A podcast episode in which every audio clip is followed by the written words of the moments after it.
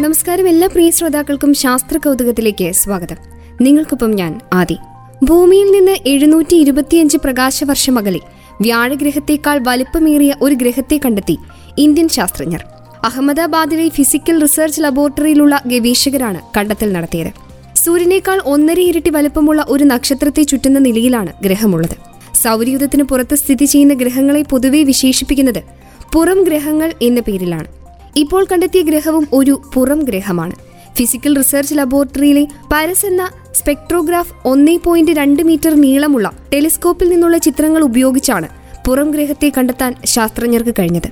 രാജസ്ഥാനിലെ മൗണ്ട് അബു ഒബ്സർവേറ്ററിയിലാണ് ഈ ടെലിസ്കോപ്പ് സ്ഥിതി ചെയ്യുന്നത്. വ്യാഴത്തിന്റെ ഒന്നര ഇരട്ടി വലുപ്പമുണ്ടെങ്കിലും കണ്ടെത്തിയ ഗ്രഹത്തിന്റെ പിണ്ഡം വ്യാഴത്തിന്റെ എഴുപത് ശതമാനം മാത്രമേ വരൂ.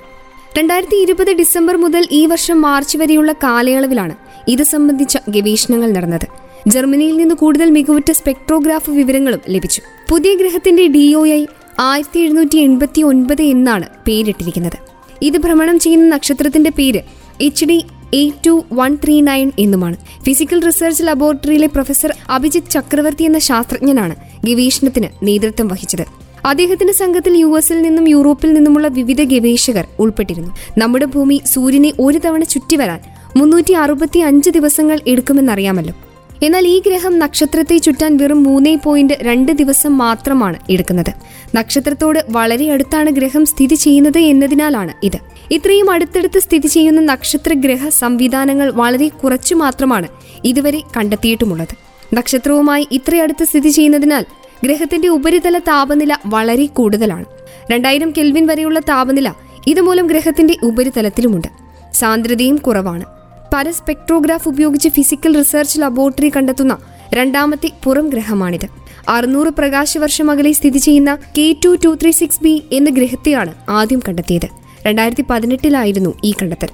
കാലാവസ്ഥാ വ്യതിയാനത്തിന്റെ അനന്തരഫലങ്ങൾ ഇതിനകം ലോകം അനുഭവിച്ചു തുടങ്ങിയിരിക്കുകയാണ്. അന്തരീക്ഷ താപനില ക്രമേണ വർദ്ധിച്ചുകൊണ്ടിരിക്കുകയുമാണ്. ഇത് ഭൗമാന്തരീക്ഷത്തിലും കാര്യമായ മാറ്റങ്ങൾ ഉണ്ടാക്കുന്നുമുണ്ട്.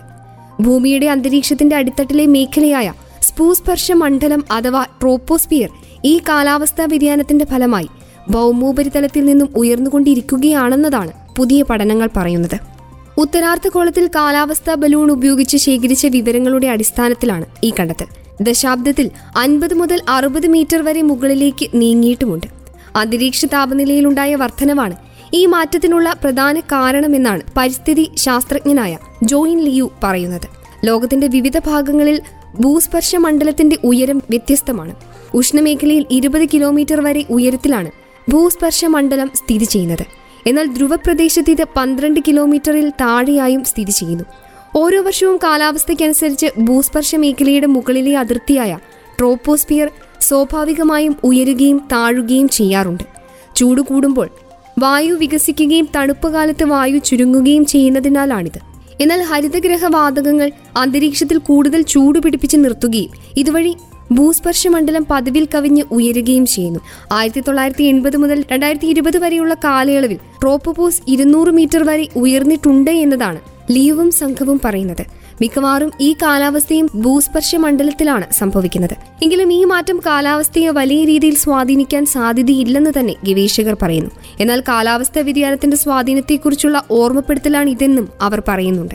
വാൽ നക്ഷത്രമോ ചിഹ്നഗ്രഹമോ ഏതോ ഒരു ആകാശവസ്തു ഭൂമിയിൽ വന്നിടിച്ചതാണ് ആറര കോടി കൊല്ലങ്ങൾക്ക് മുമ്പ് ദിനോസറുകളുടെ വംശം നശിക്കാൻ ഇടയാക്കിയതെന്ന് കരുതി വരുന്നുണ്ട്. ഭൂമിയിൽ ഇനിയും കൊലയാളി ചിഹ്നഗ്രഹങ്ങൾ ഭൂമിയെ തേടി വന്നേക്കും. ഒപ്പം കൂട്ടിയിടയിൽ തിരിച്ചു പിടിക്കാനാവാത്ത നാശങ്ങളും. ശത്രുക്കളായ ഇത്തരം ചിഹ്നഗ്രഹങ്ങളെ ഭൂമിയിൽ എത്തും മുൻപേ പ്രതിരോധിക്കാനുള്ള തന്ത്രം മെനയുകയാണ് ഡാർട്ട് ദൗത്യത്തിലൂടെ അമേരിക്കൻ ബഹിരാകാശ ഏജൻസിയായ നാസ. ചിഹ്നഗ്രഹത്തെ ഇടിച്ചു തെറപ്പിക്കുന്ന ഡാർട്ട് പദ്ധതി വിജയിച്ചാൽ ഭൂമിയെ സംരക്ഷിക്കാനുള്ള വലിയ മുന്നേറ്റമായിരിക്കും അത്. ചെറു ചിഹ്നഗ്രഹങ്ങളും അതിന്റെ അവശിഷ്ടങ്ങളും നമ്മളറിയാതെ എപ്പോഴും ഭൂമിയിൽ പതിക്കുന്നുണ്ട്. അവയിലേറെയും അന്തരീക്ഷത്തിൽ വച്ച് തന്നെ കത്തി നശിക്കും. ചിലത് ഉൽക്കാശിലകളായി നിലത്തു വീഴും. ഇവയൊന്നും അപകടകാരികളല്ല. ഭൂമിയുടെ സഞ്ചാരപഥത്തിലെ ഇരുപത്തിയേഴായിരം ചിഹ്നഗ്രഹങ്ങളെയെങ്കിലും നാസ ഇതുവരെ തിരിച്ചറിഞ്ഞിട്ടുണ്ട്. നിലവിൽ ഇതൊന്നും ഭീഷണി ഉണ്ടാക്കിയിട്ടില്ല. എന്നാൽ ഭാവിയിൽ പുതിയവ ജന്മമെടുക്കാനും ഭൂമിക്ക് ഭീഷണിയാവാനും ഇടയുണ്ട്. അങ്ങനെ ഉണ്ടായാൽ ഭവിഷ്യത്ത് വളരെ വലുതായിരിക്കും. അടുത്തിടെ ചില ചിഹ്നഗ്രഹങ്ങൾ ഭൂമിയെ തൊടുകയുണ്ടായി. രണ്ടായിരത്തി പതിമൂന്നിൽ റഷ്യയിലെ ചെലിയാബിൻസ്ക് നഗരത്തിനു മുകളിൽ ചിഹ്നഗ്രഹം പതിച്ച് സ്ഫോടനമുണ്ടായിരുന്നു.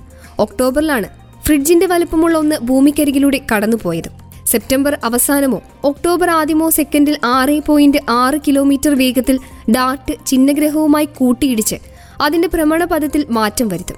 ഇടിയുടെ ആഘാതത്തിൽ ഡിമോർഫോസിന്റെ ഭ്രമണപഥം ചുരുങ്ങും. ഡി ഡി മോസിനെ എഴുപത്തിമൂന്ന് സെക്കൻഡ് അധികം വേഗത്തിൽ വലയും ചെയ്യും. ഭൂമിയിൽ നിന്ന് ഒന്നേ പോയിന്റ് ഒന്നേ കോടി കിലോമീറ്റർ അകലെയാകും കൂട്ടിയിടി. കൂട്ടിയിടിക്ക് പിന്നാലെ പൊടിപടലവും വ്യാപിക്കും. ഇടിയുടെ ദൃശ്യങ്ങൾ ഇറ്റാലിയൻ സ്പേസ് ഏജൻസിയുടെ ലിസിയ ക്യൂബ് ഉപഗ്രഹം പകർത്തി ഭൂമിയിലേക്ക് അയക്കും. ഡാട്ട് പേടകമാണ് ലിസിയ ബഹിരാകാശത്തെത്തിക്കുക. കൂട്ടിയിടിയുടെ പത്ത് ദിവസം മുൻപേ ഉപഗ്രഹം പേടകവുമായി വേർപെട്ട് ചിത്രങ്ങൾ പകർത്താൻ തയ്യാറായി ഡിമോർഫോസിൽ നിന്ന് അൻപത്തി അഞ്ച് കിലോമീറ്റർ മാറി നിലകൊള്ളും. ഭൂമിയിൽ നിന്ന് ടെലിസ്കോപ്പ് ഉപയോഗിച്ചും നിരീക്ഷിക്കാം. രണ്ടായിരത്തി ഇരുപത്തിയാറിൽ യൂറോപ്യൻ സ്പേസ് ഏജൻസിയുടെ ഹെറ മിഷൻ ഡിമോർഫോസിന് സമീപം ചെന്ന് സഞ്ചാരപാതയുടെ വിശദമായ ചിത്രം പകർത്തി സ്ഥിതി വിലയിരുത്തും. അപകടമുണ്ടാക്കുന്ന തരത്തിൽ ഭൂമിയിൽ അടുത്ത കാലത്തൊന്നും ചിഹ്നഗ്രഹങ്ങൾ പതിക്കാൻ ഇടയില്ലെന്നാണ് ശാസ്ത്രജ്ഞന്മാർ പറയുന്നത്. കോവിഡ് പത്തൊമ്പത് എന്ന മഹാമാരി വരുത്തിയ വിപത്തുകൾക്കിടയിലും അത് ഭൂമിയിലുണ്ടാക്കിയ ചില മാറ്റങ്ങൾ ആഗോള താപനത്തിന്റെ വേഗം കുറച്ചിരിക്കുന്നു. കാർബൺ ബഹിർഗമനത്തിന്റെ അളവ് കുറഞ്ഞതാണ് ആഗോള താപനത്തിന്റെ തോതിലും മാറ്റം വരാൻ സഹായിച്ചത്. എന്നാൽ കോവിഡ് നിയന്ത്രണങ്ങൾ പിൻവാങ്ങുന്നതോടെ അന്തരീക്ഷത്തിലെ കാർബണിന്റെ അളവും വർദ്ധിക്കുകയാണ്. രണ്ടായിരത്തി ഇരുപത്തിയൊന്ന് അവസാനമാകുന്നതോടെ കോവിഡിന് മുൻപ് രണ്ടായിരത്തി പത്തൊമ്പതിൽ ഉണ്ടായിരുന്ന അളവിലേക്ക് കാർബൺ ബഹിർഗമന തോത് ഉയരുമെന്നാണ് കണക്കാക്കുന്നത്. ഇതോടെ മുൻപ് കണക്കാക്കിയിരുന്ന വേഗത്തിൽ തന്നെ ഒരുപക്ഷെ അതിലും മുൻപ് ഒന്നേ പോയിന്റ് അഞ്ച് ഡിഗ്രി സെൽഷ്യസ് എന്ന നിർണായക ഘട്ടത്തിലേക്ക് ആഗോള താപന നിരക്ക് എത്തുമെന്നാണ് കണക്കുകൾ സൂചിപ്പിക്കുന്നത്. കാലാവസ്ഥാ വ്യതിയാനത്തിന്റെ തോത് പ്രവചിക്കുന്നതിന്റെ ഭാഗമായാണ് രണ്ടായിരത്തി പതിനഞ്ചിൽ ഗവേഷകർ കാലാവസ്ഥാ ക്ലോക്കിന്റെ രൂപം നൽകിയത്.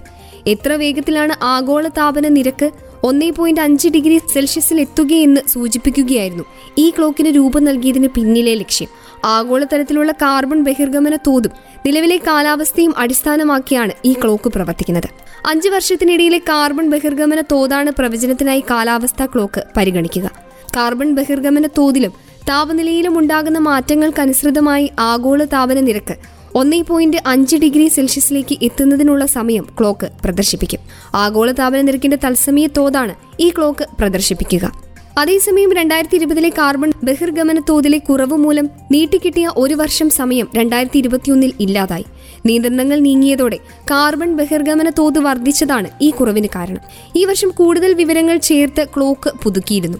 ആഗോളതാപന നിലയിലെ വർധനവ് ഹരിതഗ്രഹവാതകങ്ങളുടെ ആകെ ബഹിർഗമന തോത് ഇവയുടെ കണക്കുകൾ ചേർത്താണ് കാലാവസ്ഥാ ക്ലോക്ക് പുതുക്കിയത്.